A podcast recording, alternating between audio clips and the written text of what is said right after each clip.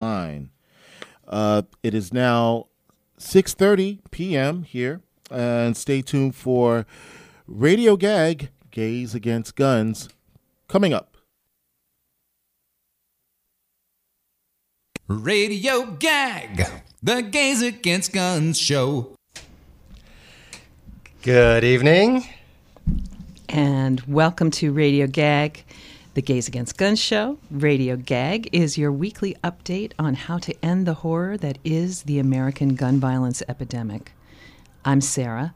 The theme of this week's show is the Parkland anniversary, and we are happy to have with us special guest Ariel Geismar, who founded New York's NYC Says Enough, the youth organization that led the April 20th school walkouts in Washington Square Park.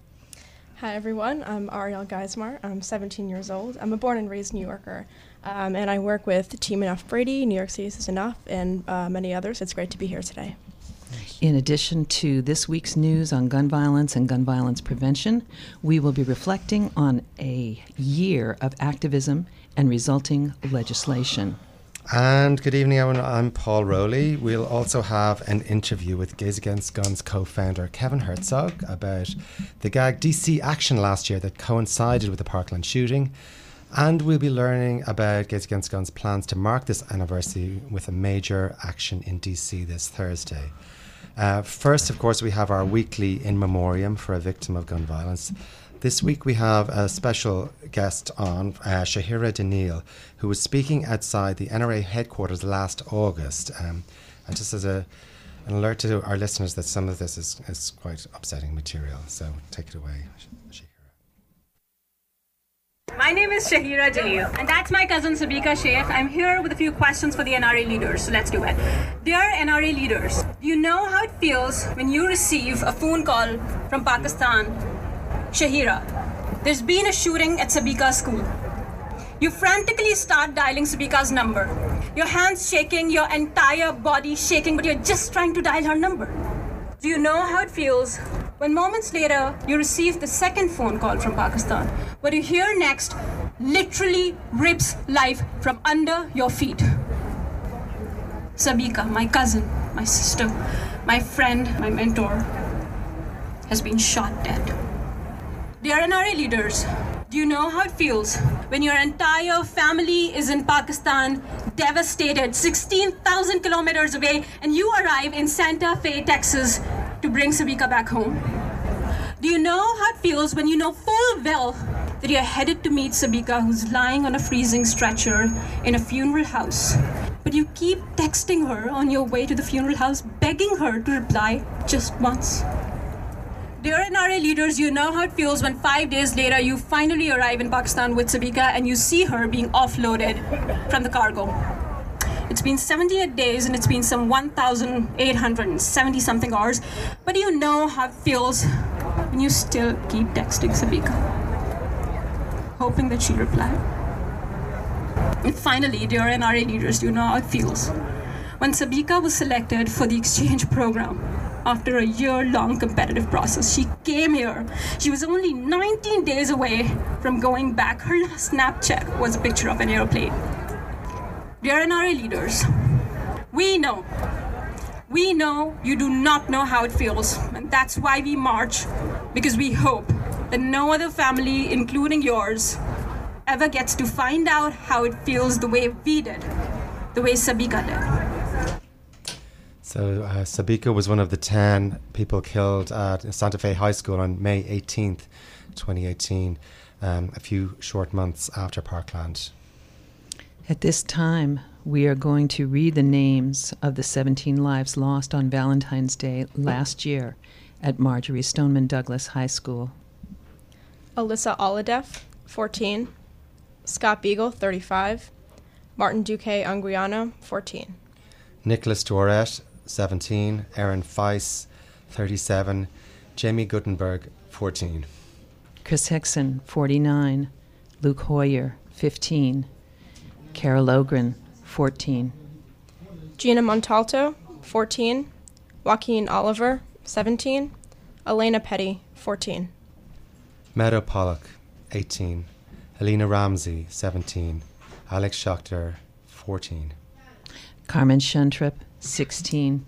Peter Wang, 15. Okay. Um, so next up, we have our weekly g- gag news.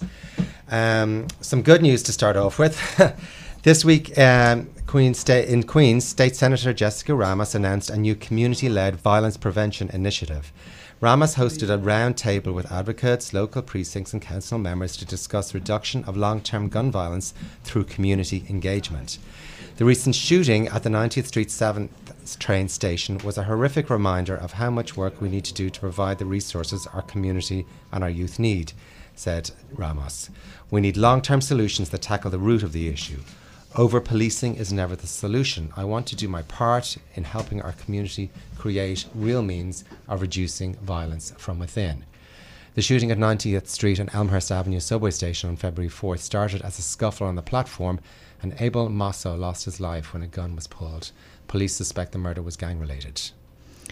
As reported previously on Radio Gag, the infiltration of NRA money into, gov- into the government continues to block honest debate about gun safety in America.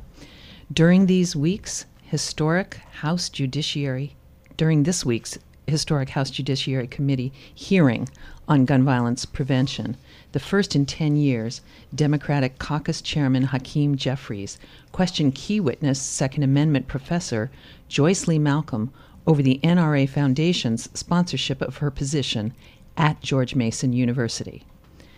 What we've found is the NRA has given a million dollars to endow the position that you now hold.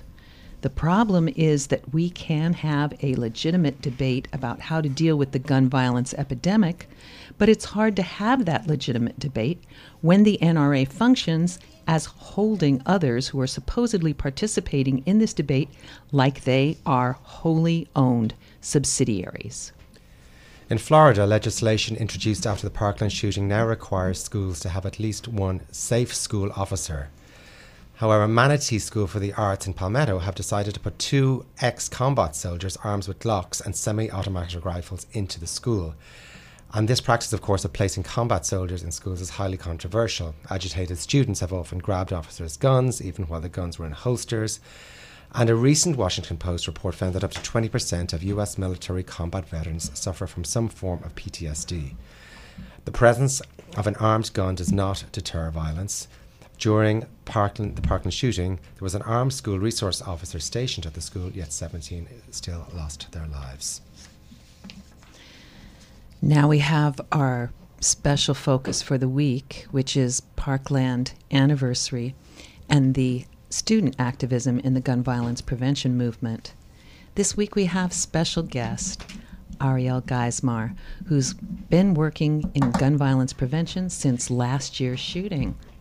So tell us, Ariel, where were you on Valentine's Day last year? So, February 14th, 2018, um, I remember we didn't have school that day, um, and I woke up at around 1 p.m., as most teenagers do. um, and the shooting, as we later learned, happened at around 2.15. So, I was just kind of getting up, getting breakfast, um, and it was kind of publicized around um, social media and the news probably by 3 p.m. Um, and after reading the news, my mind immediately went to how many this time. Um, and that actually I found is a, a very common reaction um, among students my age because this is something that we've grown up with. It's something that we've been desensitized to. Um, and I just remember looking at the, the videos of the students running away, um, and, and that was definitely impactful for me. So tell us what happened in New York City schools a month later from your perspective.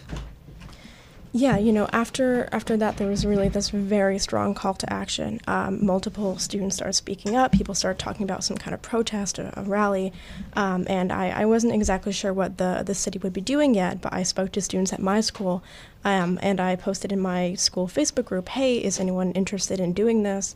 Um, I didn't get so much of a response, but then I just started to organize things myself. I started talking to the principal, talking to the the DOE, um, and on March 14th, exactly one month after the shooting, we walked out of school um, at 10 a.m. for 17 minutes to honor the 17 lives lost.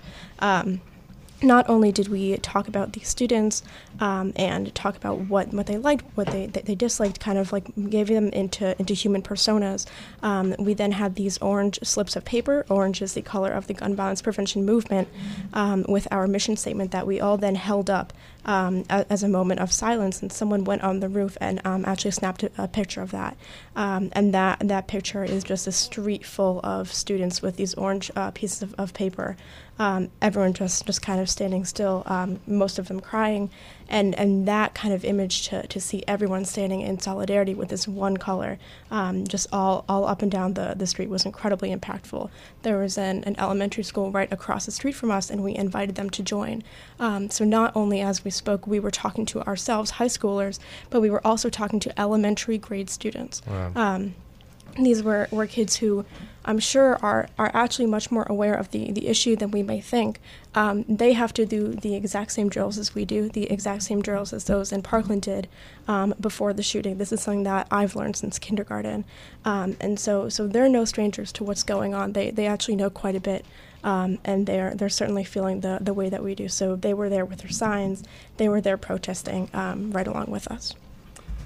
Right, just incredible. The kids have to go go through all this um, we're going to actually jump jump over to a, a, a soundbite from Kevin Herzog now, uh, talking about what Gays Against Guns were doing that day um, in Washington D.C. We had been to the Hart Senate office building in D.C. before for a protest, and we wanted to combine the street theater piece with a protest in the Capitol, and so we revamped Bloody Valentine to fit the messaging that we were against the reciprocity bill, which had been making its way through Congress and the Senate. Um, it actually had a lot of support in Congress. The schedule for the day for Valentine's Day was we went to Senator John Cornyn's office first because he was the sponsor of the bill, and we made a large three dimensional Valentine, which is sort of in air quotes, to give to him, which had pictures of people that died at Pulse and pictures of other victims of gun violence and statistics on it. And the police that day sort of subverted the regular order of things. They encroached our group faster than they usually would have for whatever reason and started arresting us pretty quickly. We didn't even have a chance to make it through the piece that we had sort of choreographed. But as we're getting arrested, one of the people that was with us was a journalist, and he was following his Twitter feed, and he was noticing that there was a lot of chatter about this shooting that had happened in Florida that day. And so, literally, as we were getting arrested for protesting about gun violence, we learned of the Parkland shooting. We just kind of went through the motions. I mean, we had heard that the shooting had happened and unfortunately, mass shootings are so common that they pile up. The time before we went to DC, we had gone there to protest a prior mass shooting, and the Sutherland Springs shooting happened the day before. And it seems that every time we go to protest, there's some awful event. The Charleston church shooting happened while we were on our way to a gun show. We have no shortage of mass shootings in the United States. So, Ariel, what do you remember about the events after the shooting? So I certainly remember the first rousing Emma Gonzalez we call BS speech, um, and after that, students started talking about some some kind of walkout, some kind of protest, um, and so I said, well, why don't we do that here in, in New York City? Um, so I then went to a New York City student Facebook group and I said, hey, is anyone interested in getting kids together for New York City? does anyone want to make this happen? Um, and I, I, wasn't really sure what to expect. People were just kind of posting like whatever they wanted there. Um, and the, the next day I woke up and my inbox was absolutely flooded with students who wanted to help, students who were asking me questions. Hey, how do we get the permit? How do we um, start um, publicizing this? And I was like, I don't know. I, I mean, like, like we'll we'll kind of like figure it out together. Um, and, and, and you know going to, to DC um, on on March 24th, just kind of hearing what students can, can do that that was kind of my my guidance. Um, I didn't really know where I was going. I didn't really know what I was doing, um, but I, I knew that we had to go somewhere. So we're going to go in a minute to um, hear from Kevin. So let's go right to that. Yeah, sounds good. Okay. So we're going to hear from Kevin, and he's going to talk about how the gun violence movement has changed in the last year. Yeah. That's always been a, the Achilles heel of the GVP movement, that there's an attrition of attention. I think that the students somehow understood that and they designed their response in such a way that it would continue to recapture the media attention as long as possible. And that was such a smart, savvy move. They planned things one month out, two months out, three months out, so that there would still be a goal which would sort of draw everybody's attention back to not only their experience, but just gun violence in general. They've been so careful to include people who have had different experiences from themselves. They've been so smart about centering the voices of people who are traditionally marginalized. You know, I was at a big rally at um, Ethical Culture mm-hmm. uh, right after I joined Gays Against Guns, which was probably in August. It was packed, and Parkland had happened six months earlier. The focus was on Get Out the Vote. And I got a t shirt that had a QR code on it where you could take a picture of it and you could register to vote. So, how do you think this gun violence prevention movement, which was revitalized, contributed to the gains that we saw uh, for Democrats in the House of Representatives? Yeah, there's no doubt that there's been a substantive shift and that now people vote in accordance to candidates' positions on gun violence. They've always voted in accordance with the candidate's position on the Second Amendment and gun rights. But what's new is that people are supporting people specifically because they support gun violence prevention. And that's a sea change. And that's very, very promising. So, Ariel, tell us about the youth movement from your perspective. Yeah, for sure. You know, I, I think that the, the way that youth are able to organize other youth is absolutely in, incredible. Um, you know, we, we know what we're looking for, we know what we want, we know what we need to see. Um, and, and, you know, there's this kind of approach that it's, it's not um, selling to, to someone that, that we're, we're here because we need to be. Um, so there are, are social media campaigns, there's content created. We, we know what, what gets attention, um, and, and, and we will make that, we will use that to stand up to politicians who aren't doing their job, to stand up to lobbyist organizations who are um, un, unable to um, speak in the, the voice of the, the true people. Um, so, so we know exactly what we're doing. Um, things like creating a, a, a QR code, like they said, creating new technology that kids specifically know how to use engages more youth than, than ever possible before. Great. And then there was the, the Road to Change, which was incredible. Can you tell us, tell our listeners a little bit about what, what that was? Yeah, for sure. So the Road to Change was the March for Our Lives movement, where they went um, basically cross country to to various different um, stops, and what they, they did was they engaged with people from every single community to, to talk about what's the, the gun violence culture in, in your area. Um, and, and I remember talking with, with David Hagen, and and he um, recalls going up to a protester with an, an AR 15 and just saying, hey, I want to talk to you. Um, and, and that kind of discourse is, is obviously frightening, obviously very scary. Um, but but, what, when you think about what kind of power youth are, are able to bring to that conversation, that we, we leave our prejudices behind, we leave that, that kind of tension behind, and we just step up um, because we, we haven't been adults who are who are groomed to to start thinking about like oh who is this person? What do they want? What do they want? We're we're just trying to have a, a conversation that will hopefully lead to change. Yeah. So we, we're going to jump to a clip now. This is um, Bria Smith. If you're listening in in Milwaukee Bria hey um, we caught up with Bria at um, the Road to Change uh, outside the NRA headquarters last August. Take a listen folks. This is incredible stuff Inclusivity bears unity, and without incorporating diversity within a conversation that affects all, there can never be progress and we can never push forward. A bullet sees no color. So every single person who knows that gun violence has morphed itself into our culture should be as pissed as I am.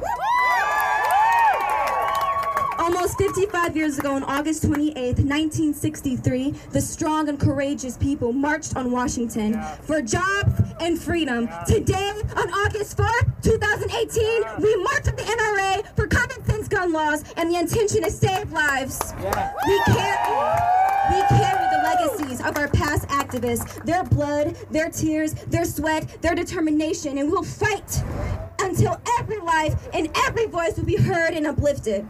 People ask me if this movement will be the reason for the spark and change in our youth. I say no.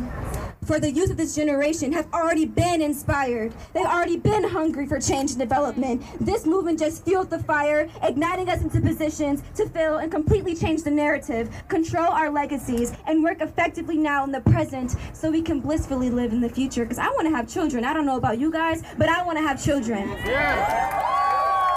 With promised freedom. A generation that has no history has no future. And if we forget to acknowledge our history, we will have no future. So can you please repeat after me? I am. I am. I will be. I will be. The change. The change. I am. I am. I will be. I will be. The change. The change. What is your cost for freedom? Wow, incredible. I don't know what y'all were doing when, well, you're 17, but when I was 17, I was like hanging around by the back of a Burger King smoking cigarettes and listening to Siouxsie and the Banshees. I certainly wasn't giving speeches like that. So I was dating you, a Bri- Vietnam vet, and I was hanging out at a coffee shop in Mario's Pizza. Wow. So thanks, Bria. Um, Okay. So now we are we've talked about being the change and Ariel, maybe you can tell us about the events planned for the upcoming Parkland anniversary this Sunday. Thursday. This Thursday. Thank you. Getting ahead of Absolutely. So, first, I know that Gays Against Guns is planning a major action this Thursday at the Senate offices in D.C. and at the Supreme Court. They will be uh, calling on members of Congress to, patch, to pass H.R. 8, a new bill in the House pushing for universal background checks. So, there's a press conference with Representative Carolyn Maloney at 2 p.m. and visits to several representatives' offices um, in which GAG will um, be pushing the, the vote for this bill. Gays Against Guns will also be delivering the message that our hearts are broken this Valentine's Day. GAG will also be aiming to highlight the extremely troubling upca- upcoming case of New York Rifle Association v. City of New York. This is essentially an attempt uh, by a New York based NRA group to undermine the safe gun laws that we have here in New York City.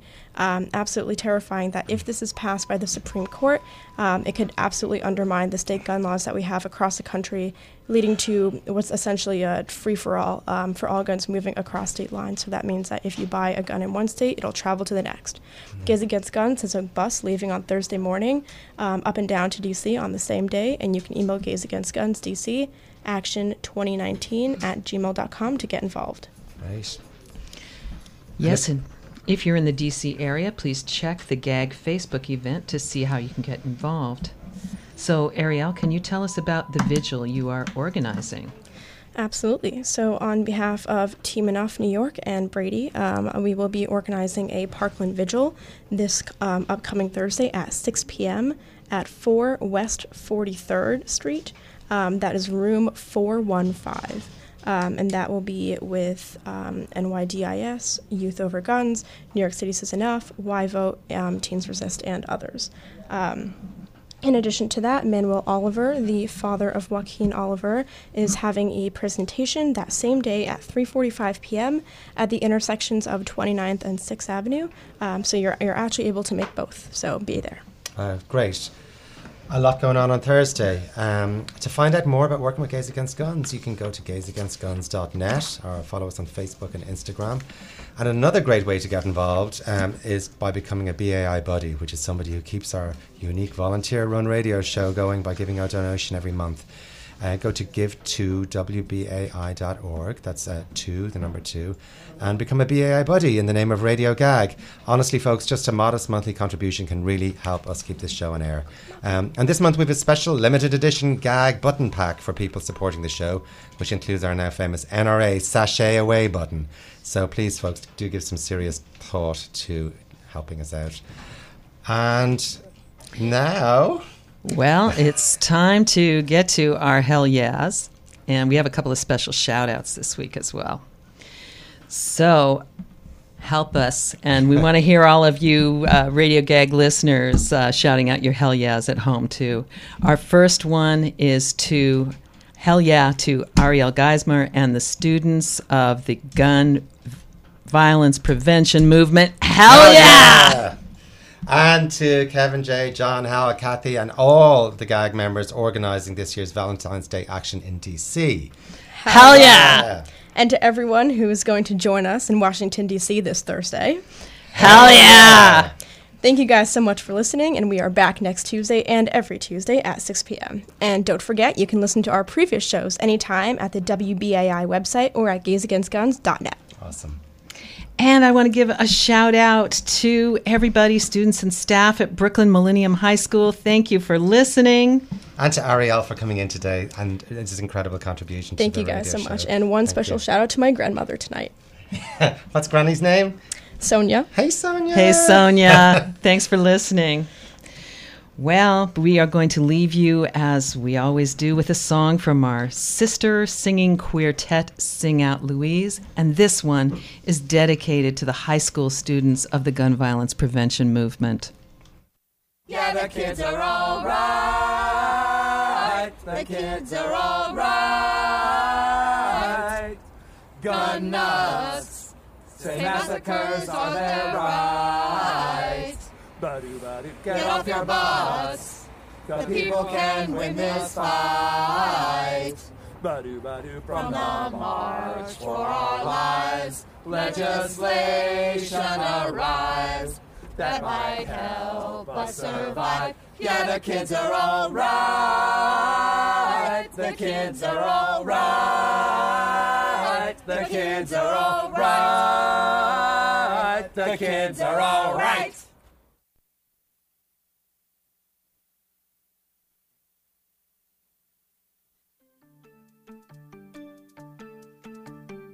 Hey, everybody, this is Kevin O'Donoghue at Talkback at the Positive Mind, asking you a question. I'd like to have a conversation with you. Are you available? Now, isn't that much better than we need to talk?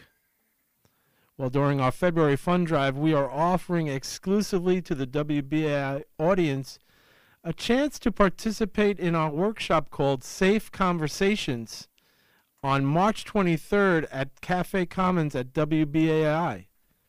We want to make safe conversations an everyday reality in your life. We will also be talking with author Alicia Munoz in preparation for Valentine's Day, the day after, about her new book, No More Fighting. Tune in this Wednesday from 3 to 5 p.m. for an expanded edition of Talkback at the Positive Mind.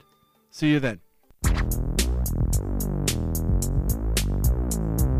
Hi, I'm Laura Flanders. Join me in a lively discussion with Chris Hedges of his new book, America the Farewell Tour. That is Sunday, February 24th at 3 p.m.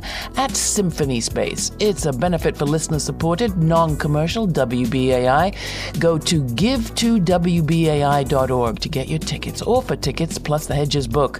That's yours truly, Laura Flanders, in conversation with Pulitzer Prize winning journalist Chris Hedges, Sunday, February 24th at 3 p.m. at Symphony Space in Manhattan. Go to give to numeral 2 give to wbai.org for more information. See you there. The meeting for the WBAI Community Advisory Board will be held on Sunday, February 17th at 1 p.m. at the 60 Wall Street Atrium. Everyone is welcome to attend. Once again, the meeting for the WBAI Community Advisory Board will be held on Sunday, February 17th at 1 p.m. at the 60 Wall Street Atrium. Everyone is invited.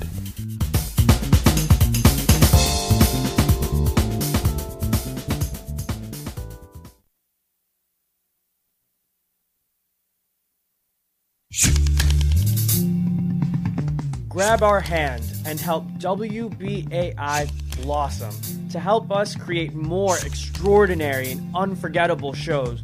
Just like you were there for your friend who needed a self esteem boost before the high school prom, we need you to become a BAI buddy. When you become a BAI buddy, you help us become